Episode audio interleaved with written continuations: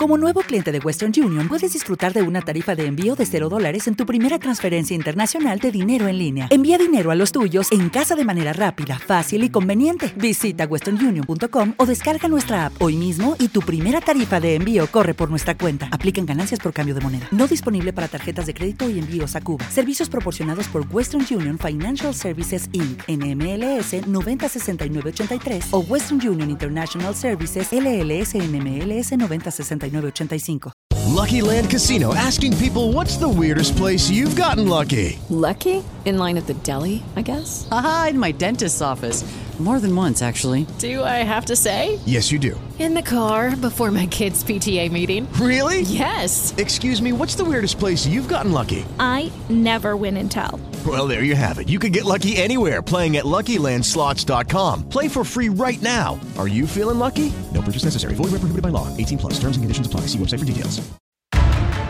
Desde Nueva York, el juicio de Genaro García Luna sigue dando mucho material.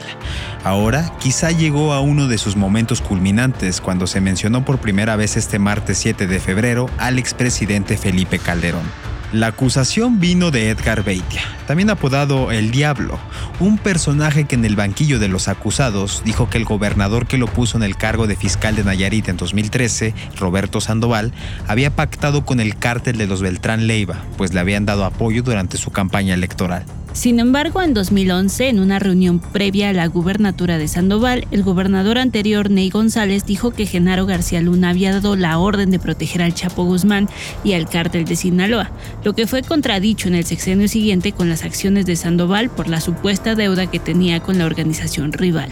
Felipe Calderón emitió un tuit donde niega todo, pues dice nunca pactó con criminal alguno, mientras que Roberto Sandoval rechazó desde la cárcel haber tenido relación con algún grupo criminal. Cabe decir que Sandoval nombró a su compadre Beitia fiscal durante su administración. De ser ciertos los dichos de Beitia, significaría la confirmación de lo que muchos han sospechado durante años, que la llamada guerra contra el narco no fue más que una farsa para asegurar la supremacía de un grupo criminal sobre otro a costa de la vida de miles y paz de millones más. Pero los testigos que ha presentado la Fiscalía de Nueva York han sido descalificados por los espectadores del juicio como carentes de calidad moral y sus testimonios, quizás plagados por la posibilidad de que les reduzcan las penas, inverosímiles y cuestionables. Destaca que Edgar Beitia es un personaje especialmente violento en la historia negra de nuestro país. Es un fiscal que usó su poder para despojar a los nayaritas de sus tierras, propiedades, asesinó a decenas, torturó, secuestró y en 2019 Estados Unidos lo encontró culpable de colaborar con el cártel Jalisco Nueva Generación para trasladar droga a ese país. Yo soy José Guadalupe Ríos y en el episodio de hoy queremos saber, ¿las declaraciones de Beitia deben ser tomadas con seriedad o solo de oídas? ¿La figura del exfiscal aún pesa en Nayarit? Y sobre todo, ¿qué implicaciones tendrían estos señalamientos en el juicio contra García Luna?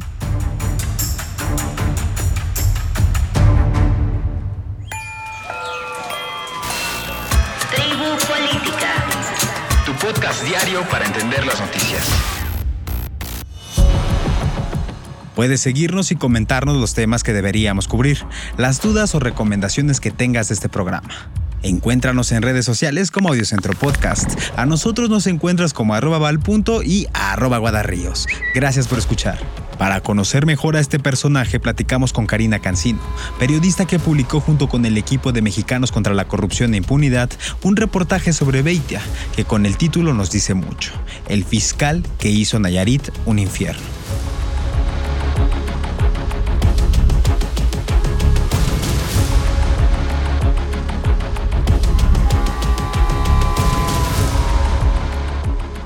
Hola Karina, bienvenida a Tribu Política y gracias por participar con nosotros en esta emisión de hoy para platicar sobre el regreso de El Diablo, el exfiscal Edgar Beitia, quien está dando sus consideraciones sobre el papel de Felipe Calderón y Genaro García Luna sobre sus presuntos nexos con el crimen organizado. ¿Cómo tomas estas declaraciones? Bueno, para empezar, no fue algo que nos causara sorpresa, o por lo menos de manera personal no fue así solamente fue como la ratificación de viva voz de lo que ya sabíamos todos, ¿no? O sea, es como que si esperábamos tener algo nuevo o algo que pudiéramos sacarle, digamos, provecho periodísticamente, pues no hubo nada nuevo bajo el sol, ¿no? Solamente la confirmación, incluso de lo que veníamos diciendo algunas personas desde 2009, ¿no? Que habíamos visto cosas que tenían mucha similitud con estos posibles vínculos y que bueno, ellos decían que no,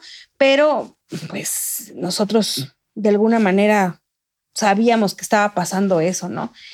Entonces fue nada más la confirmación, pero también nos deja una ventana para preguntar qué sigue, ¿no? O sea, no sabemos si vaya a ser tomado en cuenta todo lo que dijo, si vayan a dar como buenas la declaración en general de Beitia sobre este asunto, porque ya cuando había participado con Cienfuegos, en el juicio Cienfuegos también, bueno, pues lo desestimaron como testigo porque no ofreció nada o ningún argumento que fuera contundente. Sin embargo, en el juicio de ayer, se pudo conocer que cuando la jueza le pregunta si todas estas cuestiones estaban por escrito, él dice no, no se hacen pactos o no se hacen acuerdos escritos con el narco, no, o sea, son evidentemente cosas que son de palabra, ¿no? O que son de hecho, que pues, es la delincuencia organizada, o sea, no había por qué hacer estos tipos de, de dejar rastros. Sin embargo, para ellos tendrá algún efecto, ¿no? Esta participación. Pero para Nayarit es preguntarse, ¿y aquí qué? Después de esto, ¿qué va a pasar?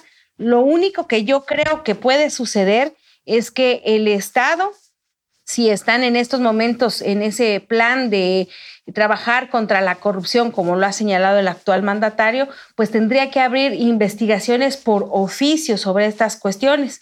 Hay casos que tienen ellos atendiendo desde esta promotora de la Comisión de la Verdad que se formó en 2017 que interpuso denuncias por enriquecimiento ilícito, tortura, que ahora sabemos están atendiendo como secuestro agravado y algunas otras cuestiones por despojo de tierras, y que, bueno, se judicializaron solo algunas, pero vieron más de 2.000 señalamientos de personas que se decían agraviadas de actos de autoridad de Edgar Beitia y Roberto Sandoval. Entonces, con esta confirmación que ayer da Edgar Beitia ya de viva voz, entonces el Estado y el Estado mexicano tendría que intervenir buscando la reparación del daño, ya no solo de manera individual, sino en la colectividad de las y los nayaritas, porque las afectaciones hablan también de crímenes de lesa humanidad. Entonces, yo creo que lo que pasó fue solamente revivir el pasado ilegal y mortífero que tuvo Nayarit y que están obligadas las autoridades ahora, después de esta declaración, a buscar reparar, esclarecer y sobre todo a garantizar que no va a volver a repetirse. Karina, ¿qué tan fuerte es la figura de Beitia en este momento en cuanto a la presunta relación con grupos del crimen organizado? Sobre todo te preguntamos esto porque estuvimos leyendo la investigación que hiciste junto con Mexicanos contra la Corrupción e Impunidad sobre la oscura trascendencia de este personaje. Bueno, pues está juzgado por narcotráfico. Él se confesó, digamos, esto en los Estados Unidos. Fue detenido allá en marzo, fue detenido por estas investigaciones y estos nexos que ayer daba a conocer. Pero en México, o por lo menos aquí en Nayarit, no tenemos claro, digamos, qué va a pasar en ese sentido. Es una persona que ayer confesó también haber asesinado y haber desaparecido a personas, pero eso fue lo que confirmó ayer. Sin embargo, lo que dicen las personas o lo que nosotros tenemos documentado, pues va más allá incluso de la ciencia ficción, ¿no? De la ficción más bien. Va más allá de esto porque hay personas que nos contaban que por uh, casas que le gustaban, pues los llevaban a la cárcel y si no, los desaparecían. O ahora sabemos que los grupos contrarios a los cárteles con los que trabajaban, pues los jóvenes que trabajaban para estos grupos fueron desaparecidos por solamente estos nexos, no solamente, sino los nexos que tenían, que estamos conociendo. Entonces, es un personaje que además llegó a las cúpulas del poder por la delincuencia organizada que él mismo lo confesó ayer y que aunque hoy el exgobernador Roberto Sandoval sacó un desplegado desmintiendo estas relaciones, diciendo que está en la cárcel por asuntos administrativos y no por narcotráfico ni por estos efectos, la verdad lo único que hace pensar es que se tiene que investigar porque son personas muy peligrosas, megalómanos, pero además personas que tienen o tuvieron en sus manos poder político, el poder del Estado, pero también el poder de estas otras fuerzas, digamos, no sé si paraestatales, porque en ese momento lo fueron, pero que también de alguna manera implicaban imponer algún tipo de cuestión a sangre y lodo y todo lo que fuera posible. O sea, es una persona peligrosa, no solamente porque está detenido y sentenciado en Estados Unidos, sino por su conducta, digamos, ¿no? La conducta delictiva y del ejercicio del poder. Precisamente por el historial de Beitia y otros testigos que se han presentado en el juicio, la cosa no es tan fácil. Han sido mencionados también Humberto Moreira, famoso exgobernador de Coahuila y el periódico El Universal, cuando el exsecretario de Finanzas coahuilense Héctor Villarreal, ahora acusado de lavado de dinero por la justicia de Estados Unidos, dijo que Genaro García Luna se le había acercado para que lo apoyaran con el objetivo de que el diario de circulación nacional limpiara su imagen. Se habla de 25 millones de pesos mensuales por este servicio. Sin embargo, el Universal ha usado sus propias páginas para defenderse. En la columna bajo reserva aseguran que en el sexenio calderonista hicieron una cobertura equilibrada y crítica de la gestión de García Luna, y que incluso en 2011 ganaría un Premio Nacional de Periodismo por un reportaje donde revelaban el gasto que la dependencia le dio a Televisa para realizar El Equipo, una serie de acción y romance que en realidad era propaganda. Además de Villarreal y Beitia, también han testificado Sergio Villarreal, alias El Grande, líder del cártel de Juárez. También estuvo Israel Ávila, contador del cártel de Sinaloa, Oscar Nava Valencia del cártel del Milenio y Harold Mauricio Poveda, traficante colombiano. Columnistas varios han criticado la elección de los testigos, como Salvador García Soto, quien tiene una columna en el Universal llamada Serpientes y Escaleras y en donde cuestiona, por ejemplo, que Beitia no era fiscal en 2009 cuando refiere la primera vez que el gobierno Nayarita recibía órdenes de arriba para proteger al Chapo y compañía. García también dice que los testigos aportan rumores y poco más, pero que no perdamos de vista que también son condenados por la justicia que esperan reducir sus penas u obtener beneficios por colaborar en un juicio tan mediático. Mucho más que titulares efímeros y narraciones truculentas para las redes sociales y medios, acusa el periodista.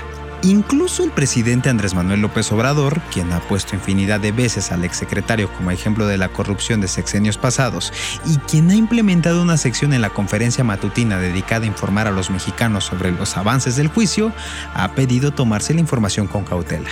Llama a esperar la conclusión del mismo. Vamos a una pausa y regresamos.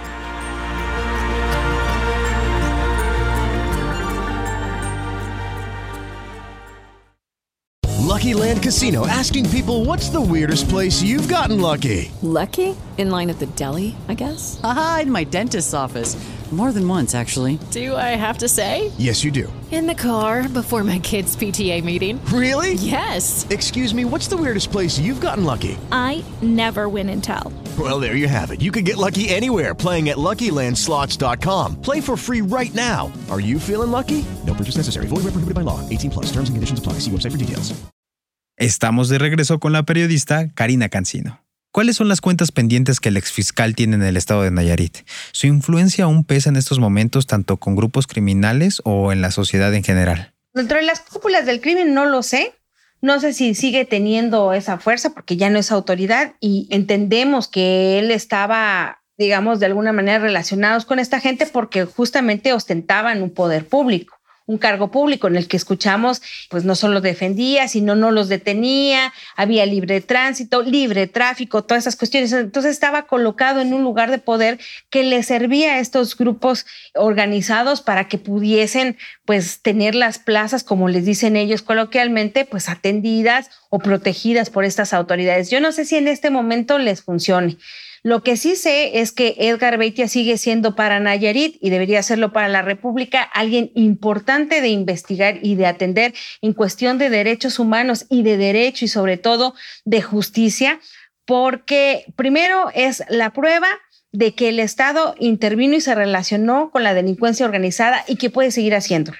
El que vengan de una extracción política que tiene antecedentes y que son descendientes de partidos políticos añejos, la verdad da también que pensar en que sus prácticas, e igual que la conducta humana, no se acaban con cambiarse de nombre ni de color, sino que al contrario, son objetos de observación porque tienen repercusiones en las decisiones públicas. Entonces, esta persona, Edgar Beitia, por los crímenes que está confesando, pero además los que hicieron falta revisar o judicializar por parte de las autoridades, son deudas pendientes y no solamente en lo individual, sino con el colectivo Nayarita porque el hecho de que existieran balaceras, descabezados, pozoles y todas estas cosas que él mismo declaró y que son ciertas y los enfrentamientos que hubo donde también inocentes, pues desafortunadamente estaban en medio de estas situaciones, pues son deudas que se tienen que atender desde la visión de los derechos humanos, la reparación del daño, la no repetición de estas cuestiones y sobre todo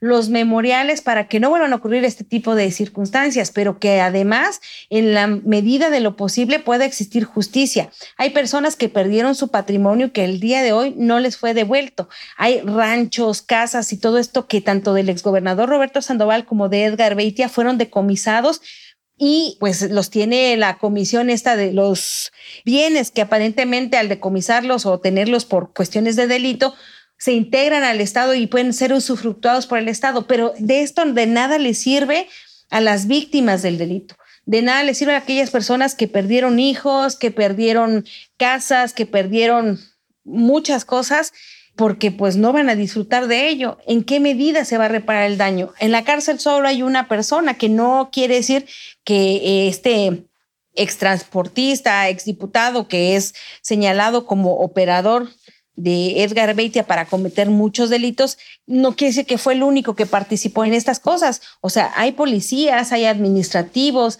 hay incluso exdiputados, exsenadores y demás personas que estuvieron involucradas en esta situación y que no son investigadas, que no hay visos de que puedan ser investigadas y que no se atendió. Entonces, sigue latente el corazón herido de Nayarit por estas cuestiones de lesa humanidad, estos crímenes que te hablan de tortura no solamente física, sino de una tortura psicológica a la comunidad nayarita, que no es fácil de atender porque nadie atendió el asunto psicosocial de Nayarit, porque el asunto de la conducta de las autoridades de ese tiempo a la fecha se ha preservado.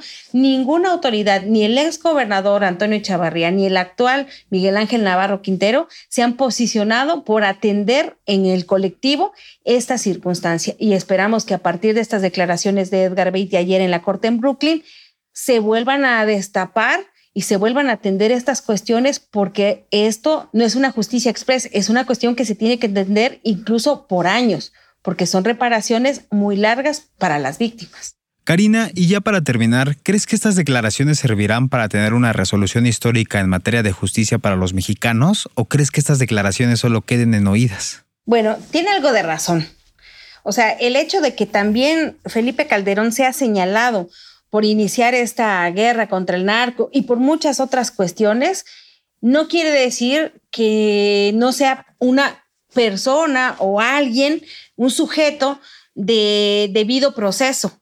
Y escuchando ayer la declaración de Beitia, siendo alguien que pudo haber mentido aquí en Nayarit para obtener beneficios, y él mismo lo decía, tenían que aparentar que había seguridad en el Estado mientras ellos sacaban créditos, según él, para conseguir patrullas y uniformes y todo eso. O sea, no es que se desestime, sino que simple y sencillamente Beitia lo que dijo es que su ex jefe violante en Secretaría de Seguridad de Tepic le dijo que decía García Luna que defendieran al cártel de Sinaloa que el exgobernador Ney González lo citó en Lagos del Country para decirle que decía Genaro García Luna y Felipe Calderón que hiciera tal cosa, que se reunió en un búnker con Carpio, el asistente de García Luna, para que le decía que García Luna le mandaba decir que tal cosa. O sea, ese tipo de cuestiones yo sé que no hay documentos, que no hay estas situaciones de afirmación, pero el que no lo cite directamente como me senté en una mesa de seguridad donde se abordaban estos temas y me dijo García Luna, oye, hay que defender a estos, porque ellos tuvieron oportunidad de encontrarse en las mesas de seguridad. Edgar Beitia ejercía ilegalmente el cargo de fiscal general de Nayarit y de secretario ejecutivo del Sistema Estatal de Seguridad Pública de Nayarit. Entonces, con esos dos cargos, ¿tú crees que no pudo haberse encontrado frente a frente con García Luna en algún momento y que le dijeran esto? Aunque claro, creo que en el 2012 ya no, no estaba en el poder García Luna, estaba creo que solo como asesor, entonces quizás solamente así. Y en el 2019, pues él era director de tránsito, Edgar Beitia, y pues Violante era quien tenía que decirle aparentemente esta circunstancia de que le mandaban a decir, pero no significa una vinculación directa, ¿no? Y si queremos que haya justicia y que realmente Genaro García Luna y Felipe Calderón sean procesados por estos vínculos con el narcotráfico, necesitamos que sean argumentos sólidos, que sean de alguna manera cuestiones que se puedan verificar, porque es cierto, es una oída. Lo que dice Edgar Beitias, me dijo fulanita tal que decía fulanita tal tal cosa. Y lo que se necesita para atender este tipo de casos es que sean argumentados, aunque pues yo no soy la jueza y no sé qué tanto vaya a repercutir después de esta afirmación que hace Beitia de que hay acuerdos que no se dan por escrito, qué tanto realmente puede incidir en la sentencia o lo que quieren hacer en contra de Genaro García Luna y en los Estados Unidos. Estimada Karina, muchísimas gracias por participar con nosotros hoy. ¿Algo más que gustes agregar? Pues nada más dejar pues un testimonio hoy sobre estos casos, sobre todo de personas que entrevisté hace unos momentos, buscadores de personas desaparecidas, que a partir de las declaraciones de Edgar Beitia sobre esto de la de que habían desaparecido a, a jóvenes, que habían desaparecido a personas, que hoy hacen un pronunciamiento para que el gobierno del estado actual no deje o no le dé carpetazo a esta situación, sino que se investigue para saber dónde están sus hijos, pero sobre todo que no se les criminalice, porque eso es algo que está sucediendo en Nayarit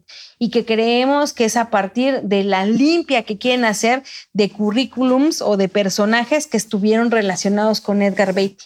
Entonces, las familias de buscadores piden que se revise desde los administrativos que perdieron muchos de los archivos y de las denuncias formales que habían en el tiempo, hasta autoridades que estuvieron relacionadas con él, porque esta cadena de injusticias pues no puede quedarse solo en las televisiones, en las web, en los podcasts, en todo esto que estamos hablando acerca de Beitia, sino que se tiene que hacer justicia porque si no, de nada sirve que se haga todo mediático y que se hable de esta situación sin que realmente tenga una repercusión. A la Fiscalía de Nueva York le faltan días, detalles y testigos claves para terminar de convencer o no a los 12 jurados que tienen en sus manos la libertad de Genaro García Luna. Prevén que el lunes habrá evidencias gráficas de las propiedades y autos de García Luna y que el martes podría testificar el acusado si es que él así lo decide. Aún si saliera bien librado en Estados Unidos, todavía le esperan órdenes de aprehensión en México, según informó la Fiscalía General de la República hace unas semanas. La primera de ellas por su responsabilidad en el operativo fallido Rápido y Furioso, que debía trazar la ruta de las armas ilegales y terminó armando fuertemente al cártel de Sinaloa. La segunda por su implicación en el fraude de los centros federales de reinserción social, ocho de los cuales fueron construidos y administrados por privados en el sexenio calderonista, sangrando las arcas públicas en una cuestionable estrategia penitenciaria. También en una corte de Florida, el gobierno mexicano, con información de la Unidad de Inteligencia Financiera y representados por uno de los mejores despachos de su tipo, han acusado a García Luna de adquirir 750 millones de dólares a costa de contratos plagados de corrupción. Si quieres seguir los últimos detalles del juicio de Genaro García Luna, puedes escuchar la emisión especial del podcast de Washington a México con el corresponsal Jesús Esquivel en Audiocentro. Para más contexto, puedes volver a escuchar nuestros episodios El juicio de Genaro García Luna y Rápido y Furioso, los otros casos de García Luna. Te dejamos todos los links en la descripción. Tribu Política es producido por Audiocentro, escrito y conducido por Valeria Ríos y José Guadalupe Ríos, editado por Eric e Iván González con la producción ejecutiva de Luisa Cantú y Javier Martret.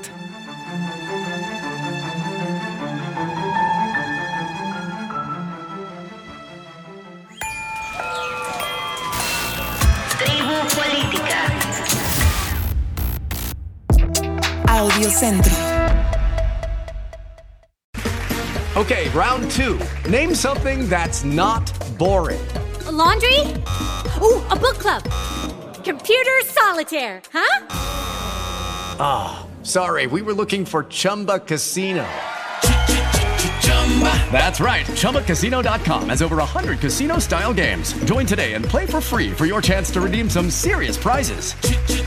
Chumba. ChumbaCasino.com. No purchase necessary. Where prohibited by law. 18 plus terms and conditions apply. See website for details. If you only have a 401k, you're not getting the most for retirement. Wait, what? Add a Robinhood IRA on top, then they'll boost it by 3%. You can do that? And if you transfer in any retirement account, you get 3% on top of that. Is there a limit to the match? No limit. Robinhood Gold gets you the biggest contribution match of any IRA on the market. Sign up for Robinhood Gold at Robinhood.com slash boost by April 30th. Subscription fees apply. Investing involves risk. 3% match requires gold for one year from first match. Must keep IRA for five years. Match on transfers subject to additional terms and conditions. Robinhood Financial LLC member SIPC.